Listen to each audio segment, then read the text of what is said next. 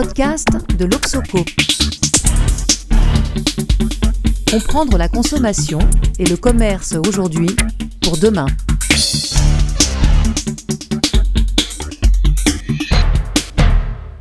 Bonjour à tous, c'est Philippe Moiti aujourd'hui aux commandes. Merci de votre fidélité et il n'est pas trop tard pour vous souhaiter une bonne année. Euh, nous en avons tous bien besoin de ces bons voeux. Euh, peut-être d'ailleurs les avons-nous prononcés euh, avec insuffisamment de conviction et d'ardeur l'an dernier, convaincus peut-être que 2021 tirerait un trait sur cette crise sanitaire qui commençait déjà à devenir lassante. Alors certes, le virus est encore là, mais nous avons appris à vivre avec et les experts commencent à voir la fin du tunnel. On peut donc commencer à tenter d'observer quelles sont les traces que cette crise va laisser, en particulier dans le domaine de la consommation, qui est le domaine qui nous intéresse ici. Et plus particulièrement aujourd'hui, nous allons nous demander comment la crise sanitaire a-t-elle affecté notre manière de faire nos courses Autrement dit, comment elle a affecté le marché des PGC, des produits de grande consommation, côté distributeur comme côté euh, industriel. Donc l'année 2020 était à cet égard une année totalement atypique, hein, placée sous le sceau de la contrainte, confinement à domicile, mobilité entravée, magasins fermés, fermés tout ça, vous le connaissez parfaitement. Et même si tout n'est pas encore totalement rentré dans l'ordre en 2021, l'année qui vient de s'écouler se rapproche davantage d'une année ordinaire. Euh, l'observation attentive de la situation en 2021 peut donc nous aider à répondre à la question que tout le monde se pose, c'est-à-dire, que restera-t-il des plis qui ont été adoptés durant la crise sanitaire? Et donc, on voudrait entrevoir ce fameux monde d'après. Et c'est donc pour tenter de commencer à répondre à cette question, sous l'angle plus modeste hein, du marché des produits de grande consommation, que j'ai le plaisir de recevoir aujourd'hui Émilie Mayer, qui est directrice Business Insight chez IRI. Bonjour Émilie. Bonjour. Alors IRI, tout le monde ne connaît pas nécessairement. Hein, euh, pas ce que ça veut dire IRI, vous me direz tout à l'heure. Enfin, moi, j'ai vu hein, sur le site, euh, IRI se définit comme une des entreprises pionnières dans le domaine du big data. C'est une entreprise de, conseil commercial et marketing qui se nourrit de, panels, c'est-à-dire d'observations des marchés, hein, qui sont mis en place pour mesurer, suivre les achats des consommateurs principalement donc dans le secteur des PGC, des produits de grande consommation. Donc vous êtes directrice business insight, hein, si je traduis en jargon euh, plus compréhensible pour le commun des mortels, vous essayez de tirer de l'intelligence des données euh, d'IRI, en particulier sur ce qu'elles disent des grandes tendances de la consommation et des marchés. Et euh, que ce soit IRI ou les analyses que vous faites de ces données, ben, euh, ça fait de vous une, source extrêmement précieuse, hein, euh, sans, sans, flagornerie, hein. non seulement pour suivre la conjoncture de la grande consommation, je crois qu'on vous attend beaucoup là-dessus, hein, les professionnels vous attendent sur les éléments conjoncturels, mais aussi, c'est ça qui va nous intéresser ici, pour identifier les tendances lourdes. Donc, euh, quand on a préparé euh, cet échange, le plus dur, c'était de, faire des choix dans tout ce que vous êtes susceptible de nous dire et de nous apprendre. Alors, le fil rouge que je vous propose, c'est de se demander en quoi 2020 euh, constituerait ou non un retour à 2019, donc à l'avant-crise. Donc, en gros, est-ce que on revient à la case départ à mesure que le côté exceptionnel de votre époque s'efface, ou est-ce que nous sommes face à un effet d'hystérésis alors là, je lâche le gros mot pour faire savant. Hein.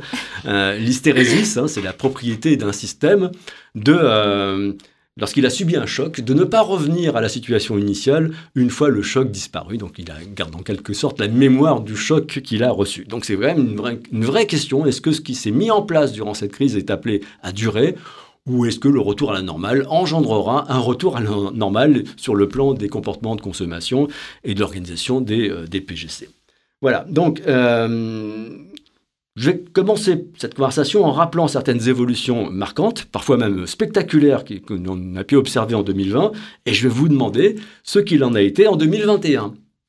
Voilà, alors je vais commencer peut-être par le, ce qu'on a tous en tête, la poussée du e-commerce. Euh, sur le marché des produits de grande consommation, euh, c'était quand même une des surprises hein, de 2020, y compris dans la dimension livraison à domicile, parce que je rappelle qu'on disait, hein, on a longtemps dit que le e-commerce était bon pour tous les secteurs, mais pas pour l'alimentaire, hein, pour un tas de bonnes raisons, surtout si on devait livrer à domicile. Or là, on a assisté à l'envolée des livraisons à domicile. Donc, est-ce que en 2021, alors qu'on a retrouvé notre mobilité en tant que consommateur, est-ce que cette tendance s'est confirmée ou infirmée? Alors, je dirais que 2021, elle a encore poussé plus loin les observations qu'on avait pu faire l'année dernière. L'année dernière, c'est vrai que on a beaucoup parlé de la poussée du e-commerce dans sa forme un peu historique, je dirais, à savoir le drive. Hein. En France, le e-commerce alimentaire, c'est avant tout le drive voiture qui a connu une progression de plus de 40% l'année dernière.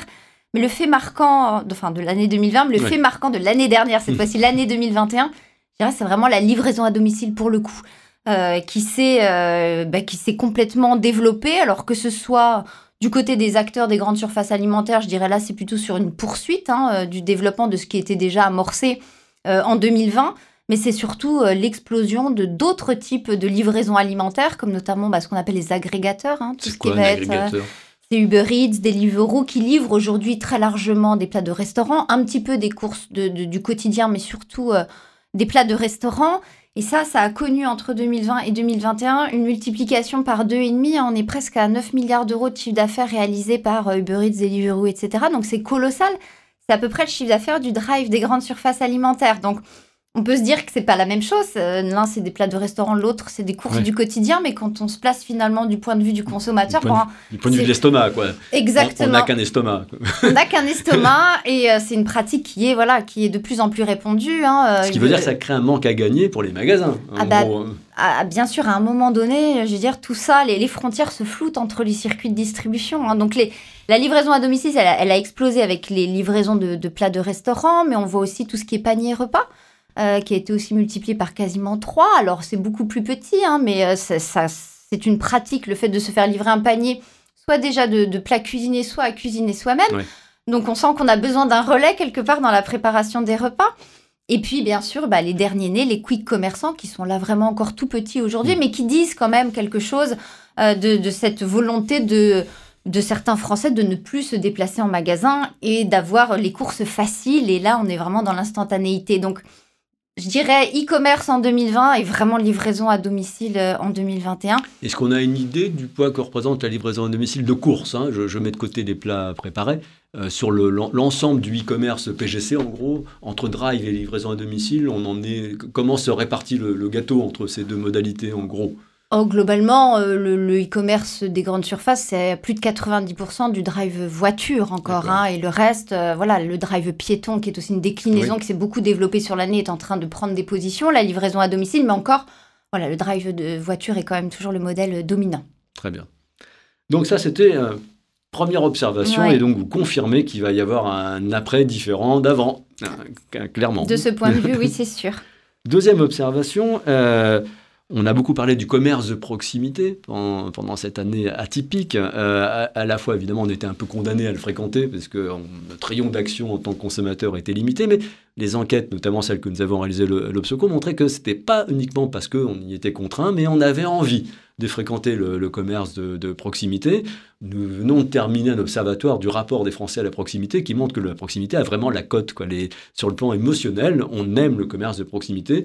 Parce qu'on a conscience qu'au-delà des services que ça rend, ça contribue à, bah, la qualité de la vie, ça contribue à l'animation des tissus urbains. Enfin, donc on, y tient. on a vu notamment les libraires euh, qui ont mmh. bénéficié d'un élan citoyen hein, euh, qui s'est poursuivi en 2021, ça euh, pour sûr. Et plus le libraire est un libraire de quartier, un petit libraire de quartier, plus ses performances se sont améliorées à la faveur de cette crise.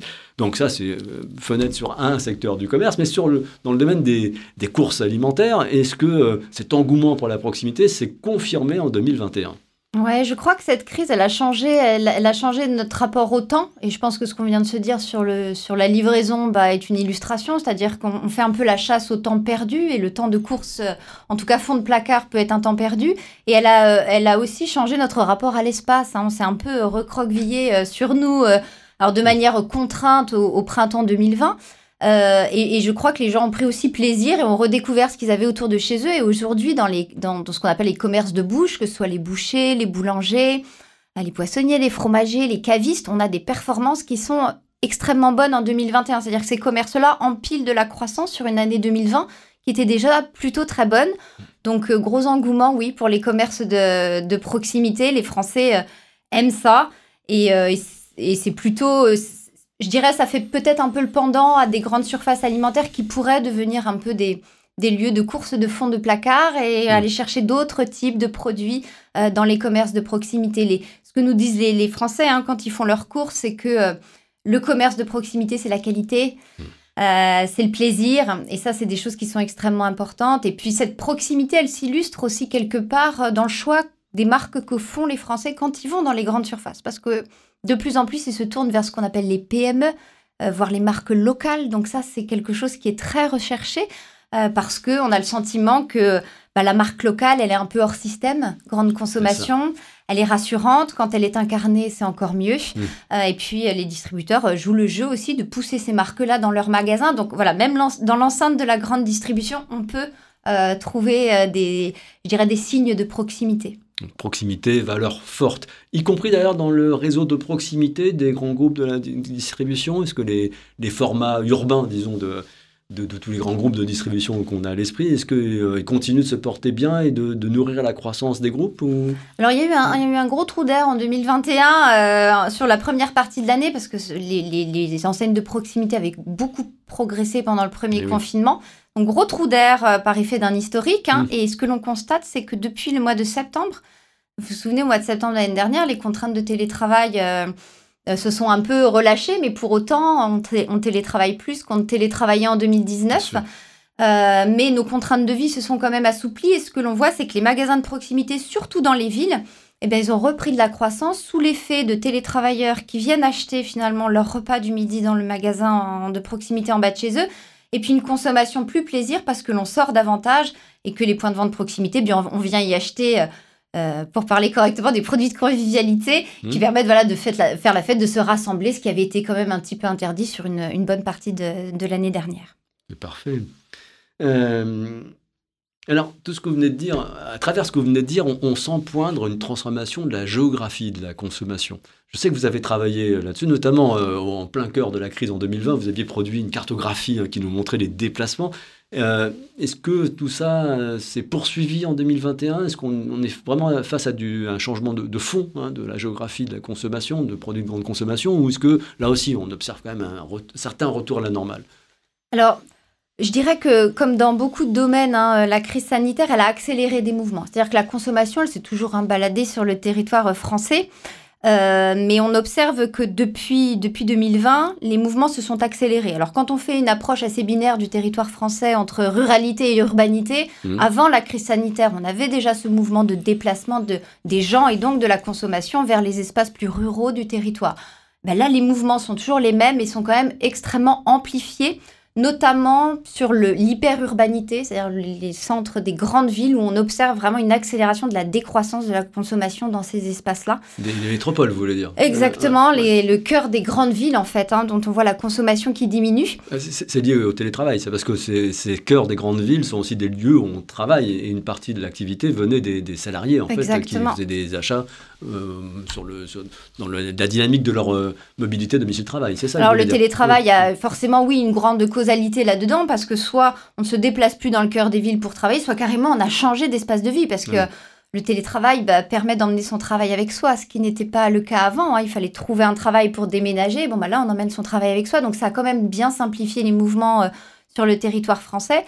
Euh, et donc voilà, donc euh, la, consommation se déplace et quand on regarde d'un point de vue cette fois-ci un petit peu plus fin géographiquement, déjà avant la crise sanitaire, tout le, tout le littoral atlantique avait la côte, mais là ça s'est vraiment exacerbé. C'est intéressant justement de noter que là où avant la crise sanitaire, c'est des, des, métropoles du type Nantes, La Rochelle, Bordeaux qui attiraient beaucoup la consommation. Là, on voit que depuis 2020, c'est plutôt la périphérie de ces métropoles d'attraction qui se hmm. développent parce que bah, elles aussi, elles ont fait le plein en termes de croissance, le prix de l'immobilier a monté. Et puis, avec le télétravail, il n'y a plus cette nécessité, quand on déménage, de se coller à une métropole. On peut se permettre d'habiter un petit peu plus loin. Donc, ce sont les moins cher. voilà, ce sont, ce sont les mêmes gros mouvements, mais avec des, des je dirais, des, des espaces qui se sont un petit peu éloignés quand même des grandes villes. Si j'essaie de synthétiser un peu, on, on a deux échelles d'évolution en fait. Il y a l'exode vers d'autres régions, euh, dont on sait que historiquement, hein, bien avant la crise, c'est en gros le, quart euh, ou le tiers nord-est du, pays qui se vide au profit de l'arc atlantique et de la Méditerranée pour, pour aller vite. Ça, ça s'est clairement intensifié, voire même euh, ça a profité à des, villes moyennes dans le grand bassin parisien, disons. Hein. oui, exactement. Et puis je dirais même alors, on parle souvent de l'Est comme perdant hein, Mm. dans la consommation nationale, mais là, c'est intéressant parce que on voit les mouvements aux frontières. Ah oui. Donc, par exemple, toute l'Alsace, où on avait une partie euh, d'échappement de la consommation euh, vers l'Allemagne, parce que prix plus bas euh, sur certains types de produits, eh bien, les, Fr- les Français ont pris le pli parce qu'ils n'avaient pas le choix pendant une partie de l'année 2020 de ne plus se déplacer vers ces, espa- ces espaces-là. Et on constate qu'en 2021, bah, quelque part, les habitudes de course ont changé. Eh oui. Et une partie des habitants de ces espaces-là ont pris l'habitude de faire leurs courses en France. Et pour le coup, la consommation, elle se développe euh, de- du côté de l'Alsace, ce qui n'était pas euh, forcément le cas avant. Très bonne chose. Donc on a un, un essor de l'économie de proximité, on pourra le, le dire comme ça.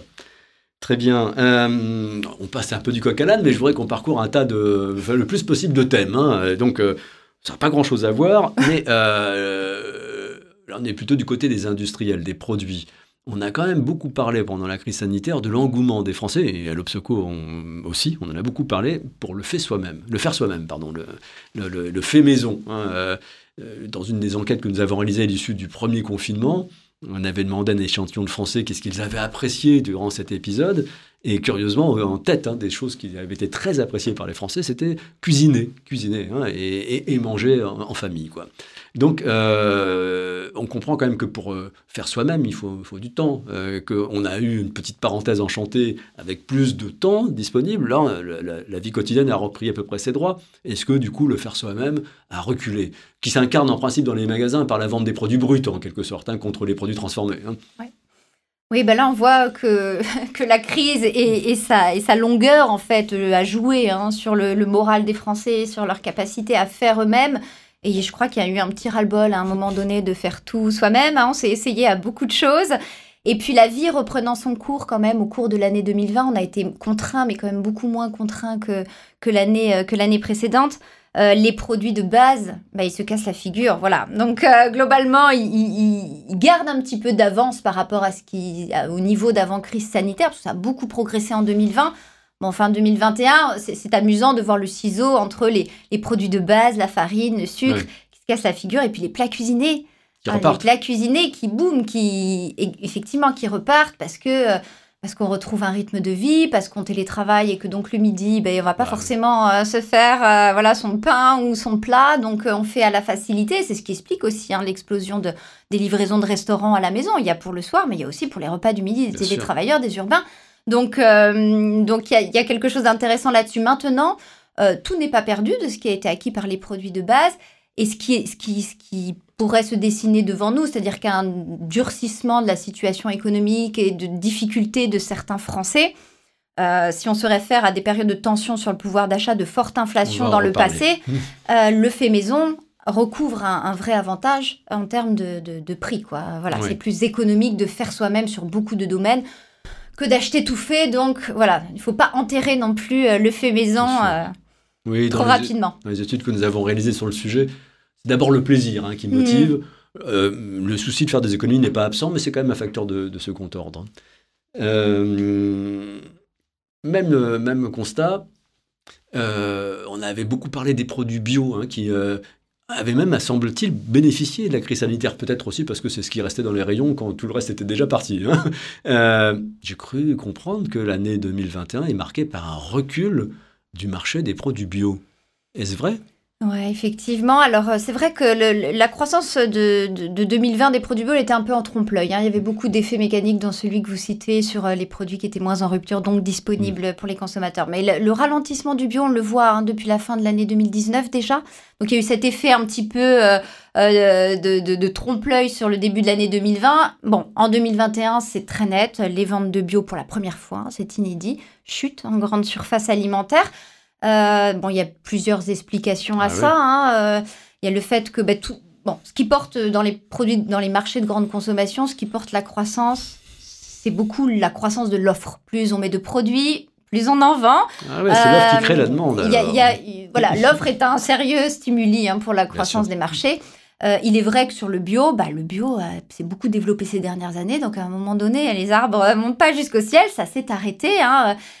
Et donc du coup, le bio s'est trouvé un peu coupé d'un- levier un peu mécanique de croissance. Et puis après, je, je vais être sûr d'avoir bien compris. Euh, en gros, parce qu'il était très mis en avant parce que, par l'offre, parce qu'on supputait un marché en croissance, qui était effectivement en croissance. Au premier signe de ralentissement, du coup, on s'est dit, oh là, c'est pas la peine de consacrer des mètres carrés à un marché qui s'épuise. on en a retiré. Et, ce faisant, on a, on a effectivement fait que le marché a plongé. C'est ça? alors, alors, quel est l'œuf, quelle est la poule? C'est un peu difficile. Simplement, ce que l'on constate, c'est qu'à un moment donné, si vous voulez, le bio progressait de 20%, l'assortiment bio progressait de 20% tous les ans. À un moment donné, ça atteint un niveau à partir duquel ben, on développe plus, d'autant que quand on regarde objectivement comment tourne, comment se vend un produit bio par rapport à son homologue conventionnel, bon, bah, quelque part, le, le, produit conventionnel, il se vend quand même toujours mieux que le produit bio. Donc, on atteint un niveau d'assortiment jugé suffisant. Hein, les assortiments ne progressaient plus. Alors, forcément, ça, ça vient un peu amoindrir la croissance des produits. Donc, l'œuf, la poule, c'est compliqué. Les deux phénomènes euh, sûrement euh, s'influencent mutuellement. Euh, après, il faut voir aussi que dans le passé, quand on voulait bien manger, globalement, il y avait du bio. Aujourd'hui, il y a plein de promesses alternatives qui se sont développées. des produits sans, des produits labellisés qui sont moins onéreux, puisque le surcoût du bio est certain. Hein, c'est au moins 50% plus cher qu'un produit conventionnel. 50%. Euh, ouais, ouais, ouais. Donc, euh, voilà, il y a un investissement et finalement, bah, un produit sans, un produit local, un mm. produit équitable. voilà, ça, quelque part, je vais avoir le sentiment de bien consommer en achetant ces produits-là et l'effort financier va être moins, important. Ouais. Et puis, euh, je pense aussi que voilà, la multiplication des labels font que le bio s'est un petit peu perdu au milieu de tout ça et il y a probablement un effort de pédagogie pour remontrer quelque part. En fait, je pense qu'il faut remuscler la proposition de valeur de ce label, réexpliquer pourquoi il est exigeant et pourquoi euh, il a cette valeur-là aussi pour qu'on comprenne pourquoi on investit dedans. Est-ce que chez Iri, vous suivez les magasins spécialisés bio? Alors, on les suit effectivement et on, alors on n'est pas dans la situation du bio dans les grandes surfaces ah. alimentaires, mais on observe quand même un tassement certain de la croissance en 2021 des, des tassement de la croissance, euh, mais toujours en croissance. Toujours un petit peu en croissance sur l'année 2021, mais voilà, si on traçait la ligne, on pourrait se dire que euh, ça pourrait euh, se retourner pour éventuellement, hein, puisque ça se tasse quand même sérieusement sur l'année 2021 en 2022. Donc, nécessité de remuscler cette proposition quelque part et et peut-être aussi de réussir à allier, enfin je veux dire, les Français mangent avant tout pour se faire plaisir, ça quelles que soient les enquêtes. Bien sûr, la santé arrive juste derrière, et c'est comment on arrive aussi à allier la consommation du bio avec le plaisir. Donc euh, je pense de la pédagogie, du plaisir, peut-être une accessibilité prix à certains endroits euh, réévalués pourrait permettre de, relancer le, bio. Très bien, merci beaucoup. Alors, euh, dans le temps qui nous reste, parce que le temps passe très vite, euh, J'aimerais qu'on parle un peu de 2022. On a, eh fait, on, a, pointé un certain nombre d'événements euh, qui se sont prolongés ou non en 2021. 2022 va être marqué, euh, on l'espère, un, par la, fin de la crise sanitaire, bah, ça touche du bois, euh, mais aussi, ça c'est déjà certain, par un retour de l'inflation. Donc l'année 21 euh, a été encore globalement déflationniste dans la grande distribution, hein, la guerre des prix. On voyait déjà chaque mois hein, l'indice remonter, on est repassé en positif à la fin de l'année. Euh, et très clairement, euh, les négos vont commencer. Hein. vu la, poussée des prix des, produits agricoles, on imagine mal qu'on n'ait pas un sérieux coup d'inflation sur les produits de grande consommation en cours d'année. Donc ça, s'ajoute l'augmentation du prix de l'énergie, du carburant, etc. Donc c'est en gros le poste de dépenses contraintes, hein, au sens large, qui, euh, s'enflamme. Ça va peser sur le pouvoir d'achat des ménages. J'y pesé parce que les conjoncturistes prévoient une année 2022 en croissance hein, pour le pouvoir d'achat, même par unité de consommation. Donc ils sont plutôt optimistes par rapport à un contexte macroéconomique qui devrait être bénéfique au pouvoir d'achat des ménages. Ceci dit, on sait en matière de consommation, il y a la réalité du pouvoir d'achat, mais il y a aussi la manière dont c'est ressenti. Et donc, quand ce sont les, postes de dépenses contraintes qui, flambent, et mm. notamment des produits du quotidien, donc on connaît les prix des produits du quotidien, donc on est particulièrement euh, prompt à observer ces augmentations de prix, on sait que l'impact psychologique, le ressenti, risque d'être extrêmement fort et que ça peut euh, changer les comportements. Quelle est votre analyse de la situation, d'abord de l'intensité qu'on risque d'avoir de ce mouvement inflationniste dans, les produits de grande consommation et comment pensez-vous que les consommateurs vont y réagir? Et je vais même préciser ma question sur deux points en particulier. Euh, est-ce que ça va provoquer un déplacement de la demande vers les, euh, les marques de distributeurs, sensiblement moins chères que les marques nationales?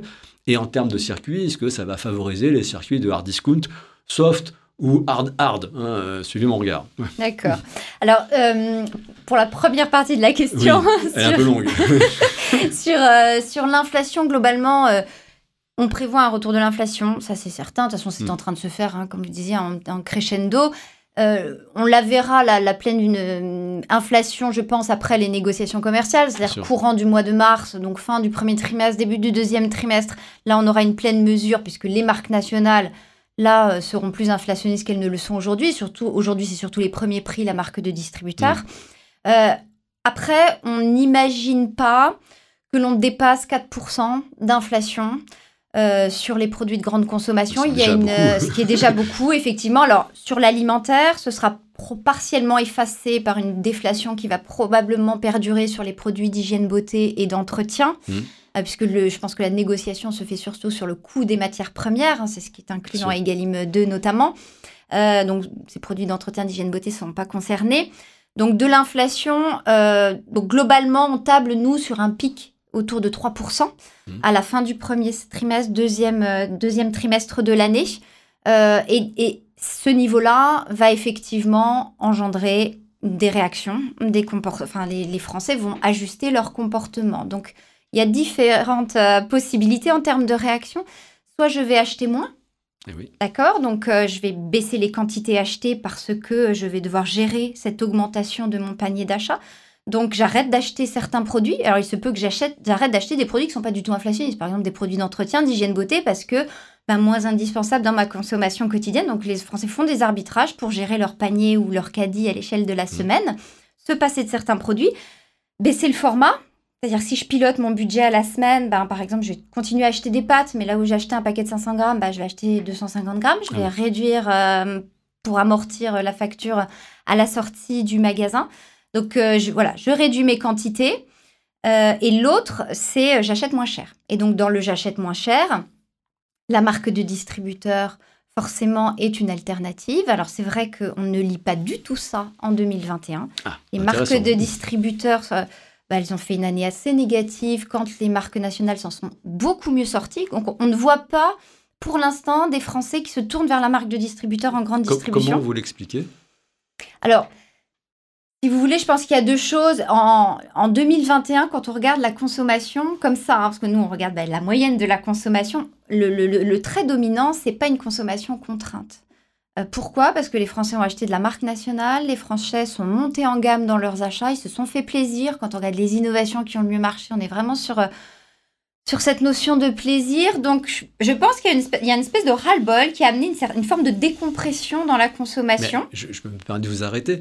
Euh, je crois que dans vos écrits, hein, vous appelez ça le mix prix-qualité. Euh, je ne sais plus comment vous, l'évoquez, mais en gros, j'ai souvenir, parce que ça m'avait beaucoup marqué, qu'il y a déjà plusieurs années, euh, sans doute aussi parce qu'il y avait déflation euh, des étiquettes, hein, euh, donc une sorte de gain de pouvoir d'achat dans le magasin. On avait cette montée en gamme.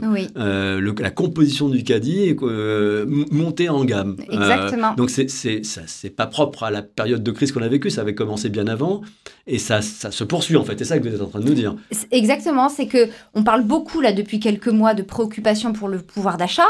On n'a pas vu encore de manière tangible dans, ce que, dans le comportement d'achat des, Français qui se tourneraient massivement vers la marque de distributeur. Ça, ça, n'est, ça ne s'est pas encore pour l'instant, le pouvoir d'achat a exactement, bien hein. exactement. Mais ça, c'est une voilà. Quand il y a inflation, on peut effectivement baisser en termes de niveau de marque. Donc ça peut être changer de marque nationale vers une marque nationale moins chère, une gamme moins chère, ou alors vraiment aller vers de la marque de distributeur. Et le hard discount? Et pour acheter moins cher, effectivement, on peut se tourner vers les enseignes de discount.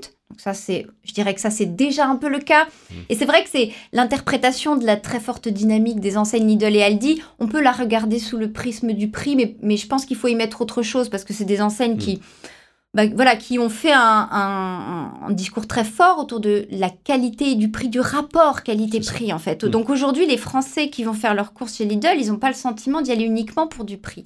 On est vraiment dans une logique euh, qui est assez complète. C'est-à-dire, je trouve des produits de qualité, des produits euh, euh, qui sont raisonnables en prix, et j'optimise en fait mon parcours de course. J'y passe pas trois heures mm. parce que c'est des magasins qui sont petits, avec des offres qui sont relativement restreintes. Une localisation de proximité, bien souvent. Exactement. donc, ça coche beaucoup de cases au-delà du prix. Faut, je pense qu'il faut analyser ça. Alors, mais est-ce que ça laisse pas un espace à gauche, si j'ose dire, au moment où le, russe maire hein, va bientôt s'implanter en France? Est-ce qu'il n'y a pas euh, un contexte favorable, à la fois le déplacement des enseignes historiques de hard discount et cette conjoncture qui risque d'accroître la sensibilité des consommateurs au prix, est-ce que ça n'ouvre pas un espace pour des super hard discounters Je ne sais pas comment il faut les appeler.